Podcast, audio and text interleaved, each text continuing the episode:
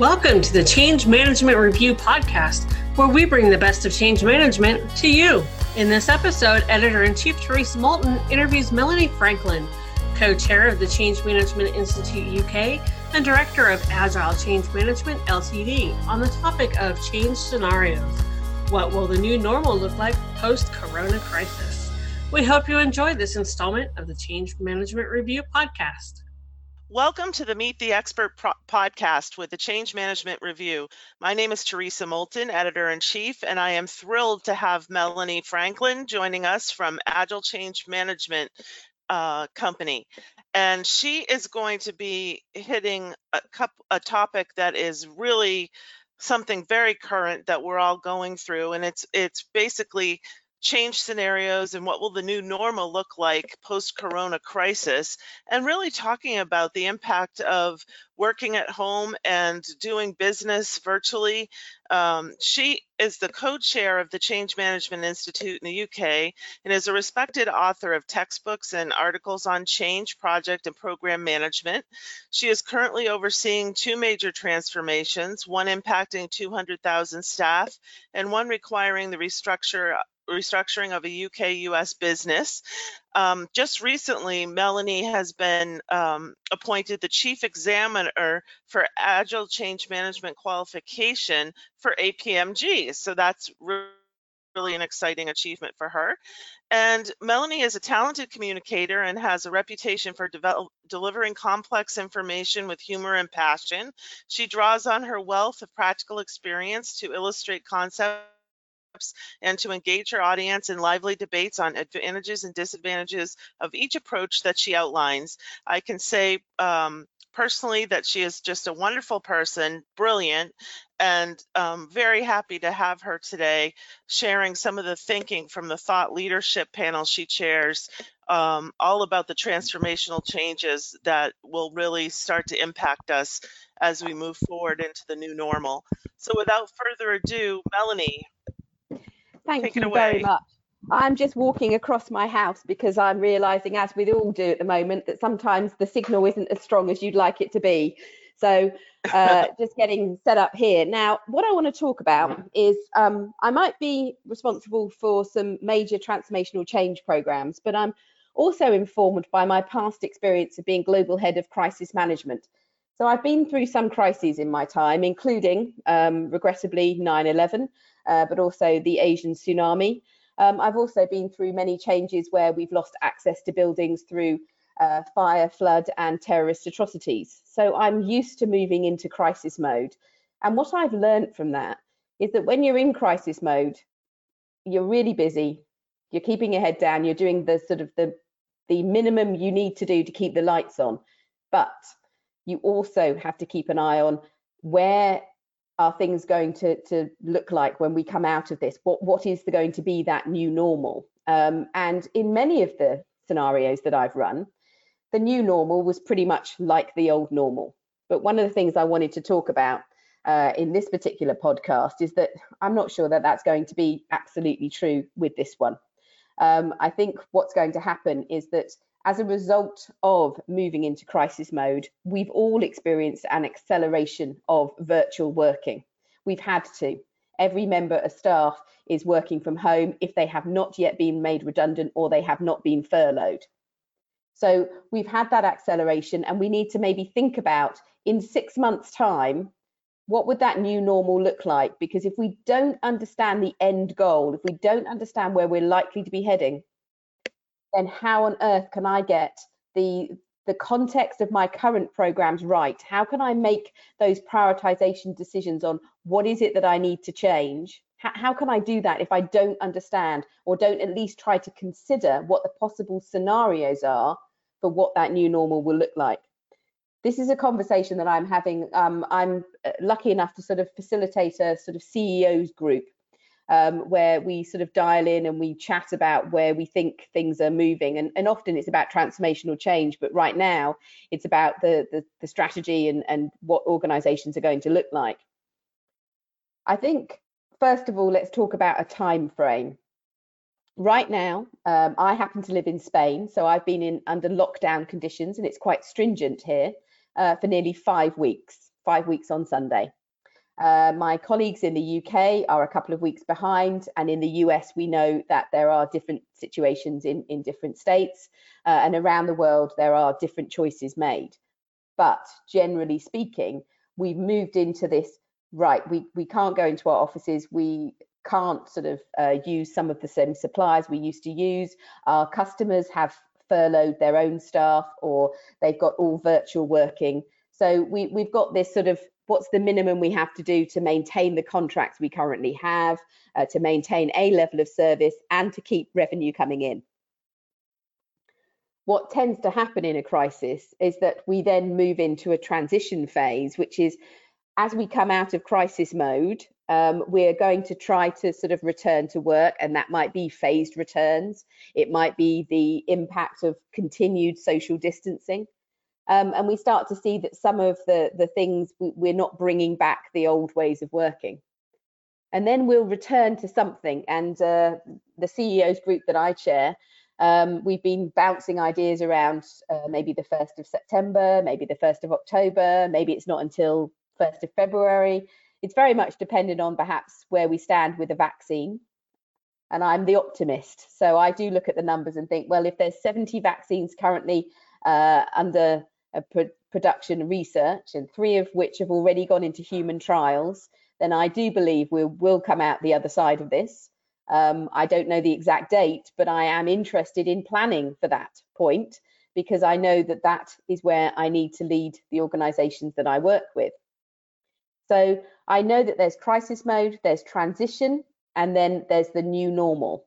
And what I really wanted to talk about today is understanding maybe what that new normal looks like. What are the factors that we need to consider? Um, I'm going to be producing a checklist next week of all the things that I'm talking about on this podcast, but uh, sorts of things that we can probably all extrapolate from our own current experience, things that we might want to talk about, is first of all, going forward, possibly with virtual working, the place of work for many of our staff will actually not be the office going forward. Because now that we've moved everybody to virtual working, we can take a considered decision about, well, how many do we want to bring back then? Why, why do we actually get people to commute? Um, I'm lucky enough to work with a, a, wonderful utility, National Grid US, on the eastern seaboard. And um, I've never yet been uh, more amazed by the amount of commute that many of my colleagues there will actually do. Um, they might drive 90 to 90 minutes to two hours each way to get into the office. And you think, I wonder if that's something we still want to happen in the new normal. Do we really want to bring people into uh, urban areas, highly populated, densely populated areas, uh, to sit next to each other in cubicles, and be sitting in, you know, getting coffee together in communal areas. As directors of companies, what are our responsibilities for infection control? We have all sorts of staff well-being responsibilities, but now I've got something new that I never thought I'd have to consider, which is about the, the dense population of my office spaces and who I'm letting into the office and how's that going to work? Do I really want to open up my space to people that um, maybe don't work for me? Um, does that put me at risk of maybe not looking after the staff who do? So the place of work, I think, is something that becomes a, a consideration, but it also becomes a consideration for organisations that perhaps have a presence on the high street and that sort of branch network. Um, and if they suddenly start to realise that perhaps the footfall is going to be a lot lower, the the decimation that we've experienced through online shopping, uh, those retailers are perhaps going to, to see that that has accelerated. Um, and so perhaps organizations will close those locations with lower footfall, uh, but also they'll need to start thinking about maybe moving onto a much greater digital presence and digital marketing. So I think the place of work is something that we need to consider because it makes me think about, um, as far as the, the location is concerned, also well actually if i can't i can't sublet the space i might be saving a whole load of space but whatever my current lease is in whichever office i'm in i'm not sure i can sublet that space because there aren't the customers if i'm reducing the total footprint that i need well surely all of the other organizations around that particular business district are doing the same thing. So who would actually want to take the space? So I think we're going to be caught in a very interesting situation there that we might not want to use the space, but we can't get any money back from it. But certainly as leases roll on over the next couple of years, maybe that will be something we take into account. Another thing from a very internal perspective is what does the working day look like? Um, I'm sure a lot of us have realised that in working from home and working with our colleagues, we've had to adapt our working hours uh, perhaps to fit around our own family circumstances, um, but also to to recognise that you know we need to get our heads down and get some work done sometimes, and sometimes we need to be in meetings. Um, if people can't see us at our desk, they don't know if we're busy or if we're free to chat. So we might need to be a bit more explicit and to plan ahead a little bit more about when we're available to talk and when we're not. I know a team, for example, um, that have worked out that between 8.30 and midday, they are available for calls and that's what they set up. But after midday, then there, there isn't any formal structured contact. They can obviously ping messages to each other in contact, but there is an expectation that perhaps they'll do their own work. Um, but there's no expectation that they must then finish by 5 p.m. Uh, they might do some of their own work, or indeed my own experience is that I'll use one of those afternoons to go to the supermarket because um, I'm trying to space out like everybody else uh, when I do the shopping. I don't cram everything into a Saturday morning anymore. So I might work later in the evening.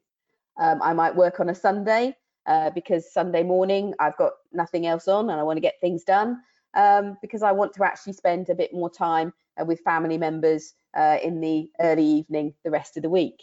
So the working hours become something that we need to think about from our own staff, but we also need to then consider, you know, from our customer perspective, if all of their staff are working in this same way, that actually the working day, the actual working hours is extending. And we might now be thinking, hmm, now this is having an impact on how we deliver things. And actually, there's an expectation for more 24 7 um, opportunities to uh, submit information, look things up, get answers. So does that take us into the process redesign where we're starting to think about automation, front end apps, uh, being able to get access of information through our websites, putting chatbots on our website, that sort of thing. Is this starting to make a little bit of sense, Theresa, in terms of some of the factors we need to consider? Yes, um, it's making a lot of sense. And um, one of the one of the ideas that came to me as you were speaking is um, what the manager or or the director's perspective is on trusting that people are working. Um, some managers and uh, directors right now are being uh, asked, well, when we're back in the new normal, do you want to have people come back to work? And there's they're all saying yes. You know, we don't want uh, our people working from home. So I wonder if there's something around that trust and relationship that we have to consider as well. I think that's a fascinating point because one CEO has sort of said to me, uh, because he's very excited about the opportunities for more virtual working, uh, because he's wanted to do a more distributed model uh, for some mm-hmm. time. And he's saying, well, I think this is fantastically the death of presenteeism. Um, he's got managers who've wanted to sort of drag their feet on the more virtual model that he's wanted to implement over the last six months.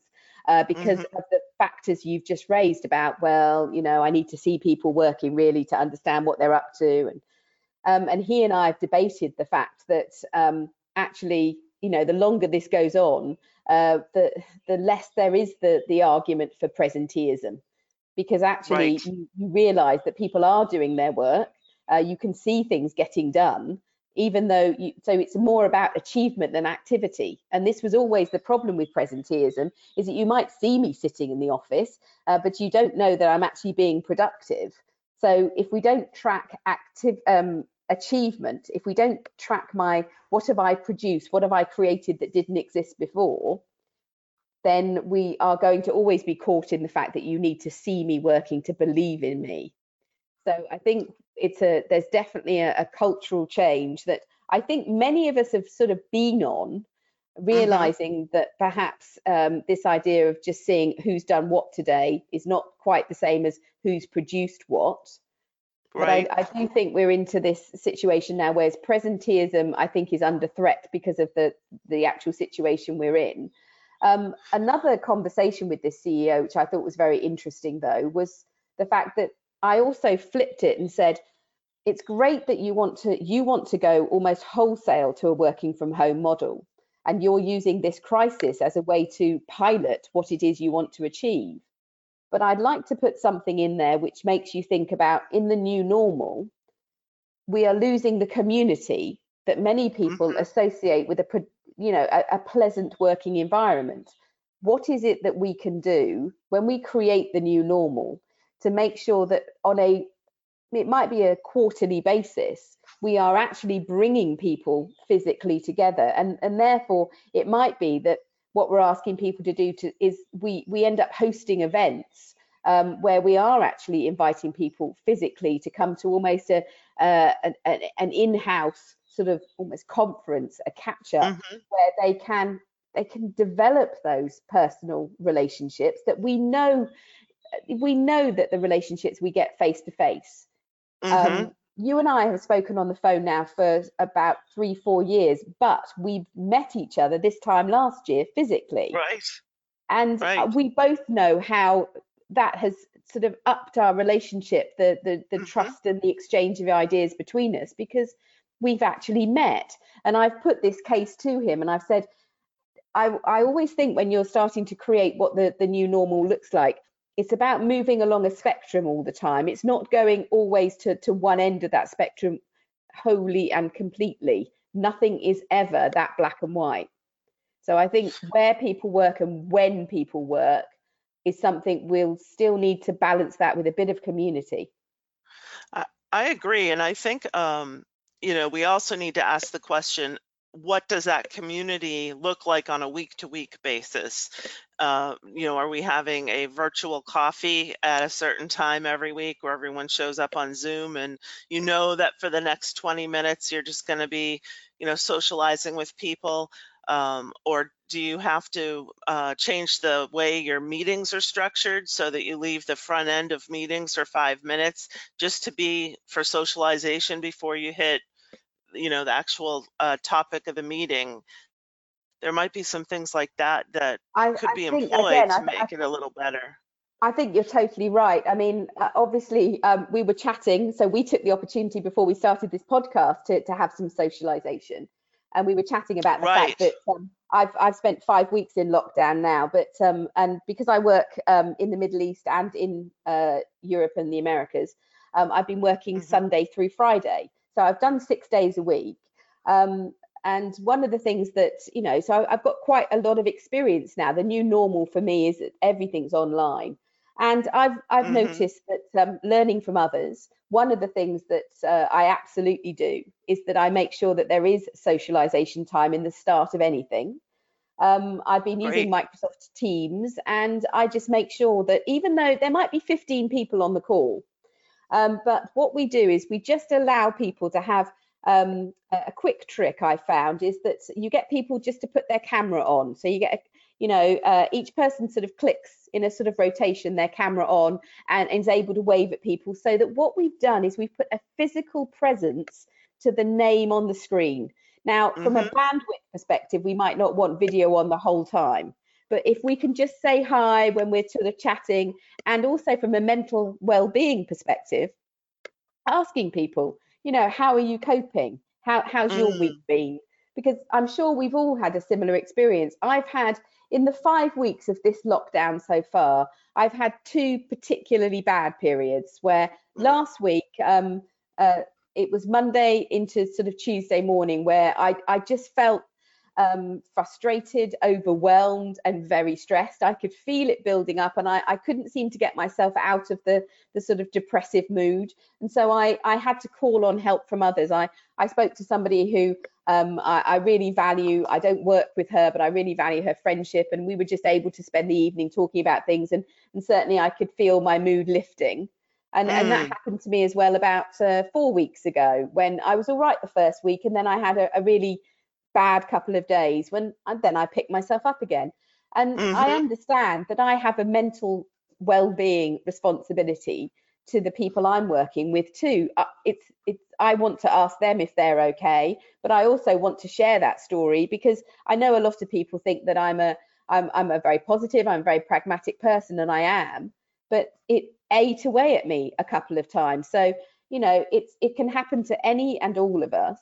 And when with virtual working, I, I think we need to to socialize. We need to work out a way of of having. I said to somebody this morning, you know, they are used to having um mid-morning. They sort of get up from their desk and they sort of go into the office kitchen and make a cup of coffee. And often their boss sort of comes in. They sort of wave a, a mug at each other, and their their boss comes in and has a has a coffee. And of course, while they're in the kitchen, just you know, getting the coffee out, making you know, putting the milk in, they're having a chit chat about things. Mhm.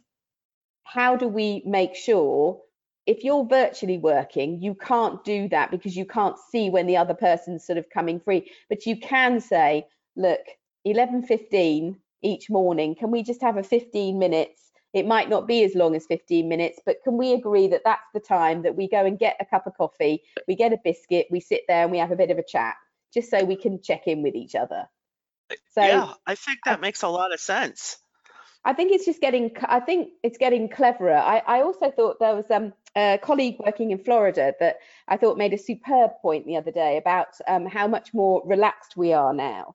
Um, I've been doing a lot of. Um, I've always worked um, online. I've I've always had to do a huge number of, of webinars and meetings because I I work around the world, and I agreed with her comment. Her observation was that up until this crisis, we we used to get quite tense, didn't we, about um, making sure nobody interrupted us, there was no noise, that we had the right sort of background.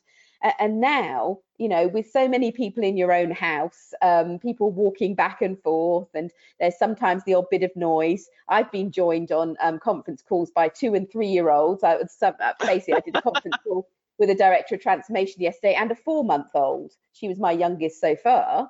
Um, but, you know, we're we're and I've got um, you know, I've got 40 kilos of of large elderly Labrador right beside Right. me. Um, I so I think yeah, there's, there's a little bit more relaxation of of some of that. So I think I thought that was um, an observation from my Florida colleague, which I thought was very um, apposite. That um, you know, to make this work, some of the stress has come out of it. I think we're and we're being a bit more human. We're, I mean, certainly um, for the for the women I work with, uh, when we're going onto video calls, you know, we are joking about um, what we've decided to wear or or whether or not we've, you know, our hair looks a mess. And it is that so there's some humanity there, which I think was actually used to be missing, but I think is now much much more uh, with us. So I think the I think the what I'm talking about now is the new norm in terms of how perhaps we we work together. But we Mhm. mustn't lose sight of the fact that if we're talking about this for our own colleagues and our own organisations, then we need to think about the fact that this is also going to be the new norm for our customers and our suppliers. And so Right. how do we work around their own requirements? We we will have to reset our working patterns most definitely. One of the diagrams I have in front of me right now is I have four boxes at uh, it's almost like the face on the face of a clock at at, uh, at 12 o'clock I have suppliers at six o'clock I have customers at three o'clock I have organization uh, structure and at nine o'clock I have processes uh, and they all have sort of a relationship between them and I think some of the things we're talking about is about how we work which Mm. then bounces into actually how do how do we do some of our processes how how do we you know so we've talked about where we work how we work but i think one of the things we've also noticed um, one organization who sort of um, were you know they they the lockdown was announced and suddenly they nobody came into the office the next day and they were shut out Mm. from paper and they were shut out from the paper reports and the forms and the templates they use and all of the office supplies and things like that. Um, and we ended up in a sort of useful conversation about the fact that from a process perspective, um, some of the things that we used to do, but honestly, if we asked each other, I don't think we could remember why we did them, have gone out the window because we haven't got access. We're not producing some of the paper reports that we used to. Um, and we've realized that we don't need them. And so, you know, when you learn to live without something for a, a little while, you don't want to put it back. And I think some of the manual interventions that we used to do with our processes, we've now come up with our own sort of automated workarounds that we'll probably then formalize with the use of technology. Um, so I think there is a, a, a, big impact on processes. And of course, that has a knock on effect um, to our organization structure. I've been in several meetings this week um, where we are talking about the, the automation of processes where perhaps we are, uh, whether it's internal customers or external customers, we're giving them the opportunity to input their own data. Um, mm-hmm. So the, the people that are actually still doing the work are ones where they're they're acting on that data, but there's no manual input of stuff anymore because well we can't receive you know pieces of paper.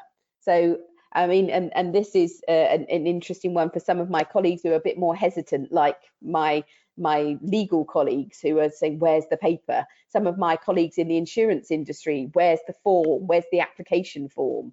Um, I had a conversation mm. with um, a finance company today about know your customer, which is one of the uh, regulation, financial regulations in the United Kingdom.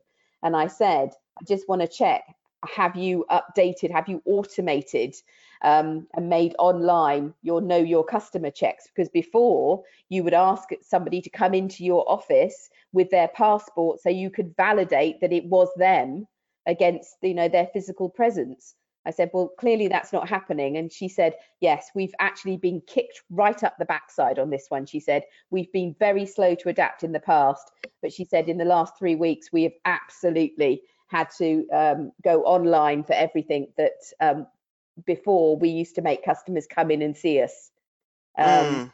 And I think, well, there we go. So uh, some of this crisis has, you know, has quite a big impact on the processes. But of course, what does that do to the organization structure? Um, so you know in terms of the, uh, the, the office where this was a this is a mortgage brokers and so they had to have customers coming in to physically see them now that meant that they had to have lots of little meeting rooms and it also meant that they had to have a receptionist who was there to greet people.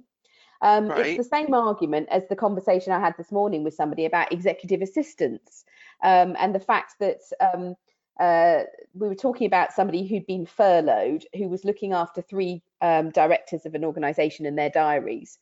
Now, of course, those directors are now working using Microsoft Teams. They're managing their own diary because everything has to be clicked on through their laptop um, and and they're doing stuff for themselves. And we're saying to be, to the, let's be honest, do we need that many receptionists? Do we need these executive assistants?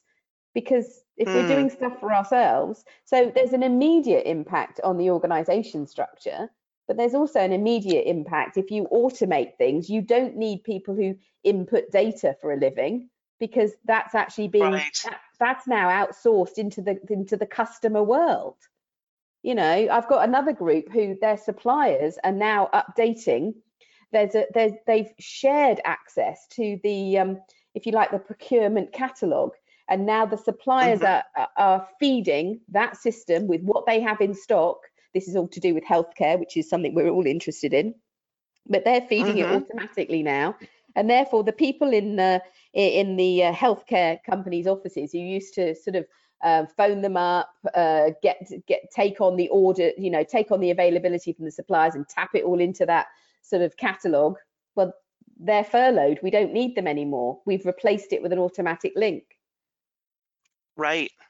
So right. when we come back, the new normal, let's be honest, this is one of the biggest issues around the contraction of economies, is that the people that we will still want to employ are the brightest and the best they are the most flexible and they are the ones that can add value. They can build relationships, they can cross sell, uh, they can persuade people to, to, you know, take on the organization as a as a supplier. Uh, they can innovate and create new products and services.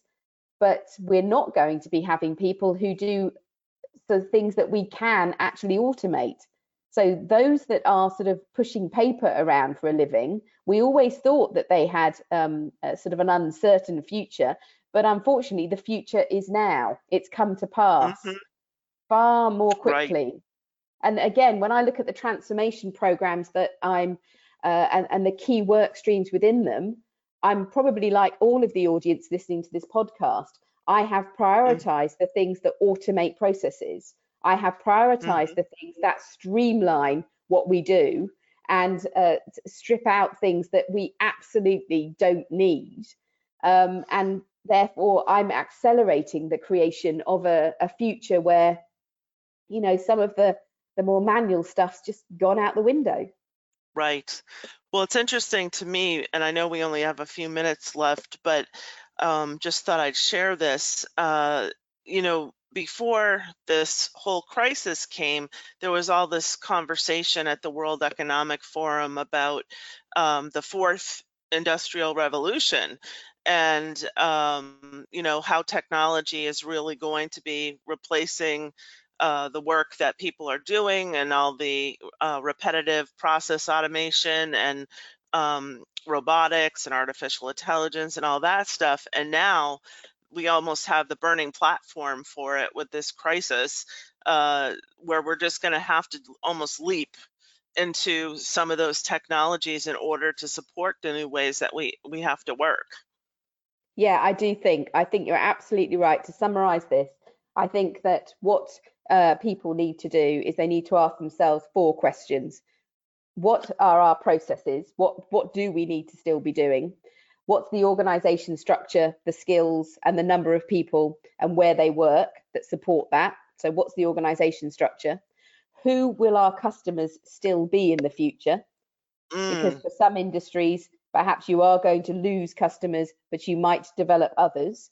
And who will our suppliers be? Because if they're going out of business, then who are you going to replace those with? What does a we we have been talking about sustainable supply chains, but now it's sustainable in terms of are they still in business? So I think suppliers, right. customers, processes, and organization structure are the four pillars of the new normal.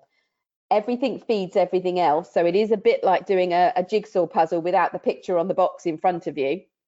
but um, you know that is the reality of what we're all doing. And I wanted to do this podcast to to get this kind of conversation going and to get people thinking about it because I think in transformational change that is part of our job. We do have to facilitate the discussion. There was not an expectation we have all the answers, but we do need to start asking the questions at the very least. I agree. And I, I want to thank you so much for your time and your expertise and your forward thinking on this topic. Um, I always know where to go for the forward thinking because you're always on the leading edge of all this stuff. Um, but I, I really, really do appreciate you taking the time to share this with our subscribers, uh, Melanie. And how would people get in touch with you if they wanted to follow up? If they want to get an email, it's melanie at agilechangemanagement.co.uk, or they just Google Melanie Franklin and you get a picture of me on a good hair day from LinkedIn. So you can just connect with me through LinkedIn. That was when I used to be able to get to a hairdresser's. Lockdown right. really had an effect. right. Oh my gosh, I just talked to my mother yesterday about this and she's she's ordering her hair color from Amazon and praying that it gets there in, you know, fewer than 10 days. Our uh, priorities have certainly changed. This is the new normal. Right. Google Melanie Franklin and you'll see I come up in LinkedIn and uh, that's when I had a smiley blonde blonde hair and a smiley face. So okay. you can connect with me that way. Thanks for uh, this, Theresa. It's been a good chat. Yes, thank you. Take care. Bye bye. Bye bye.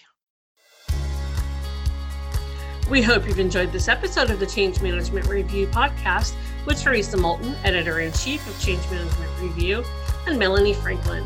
Be sure to follow us on Facebook and like us on LinkedIn.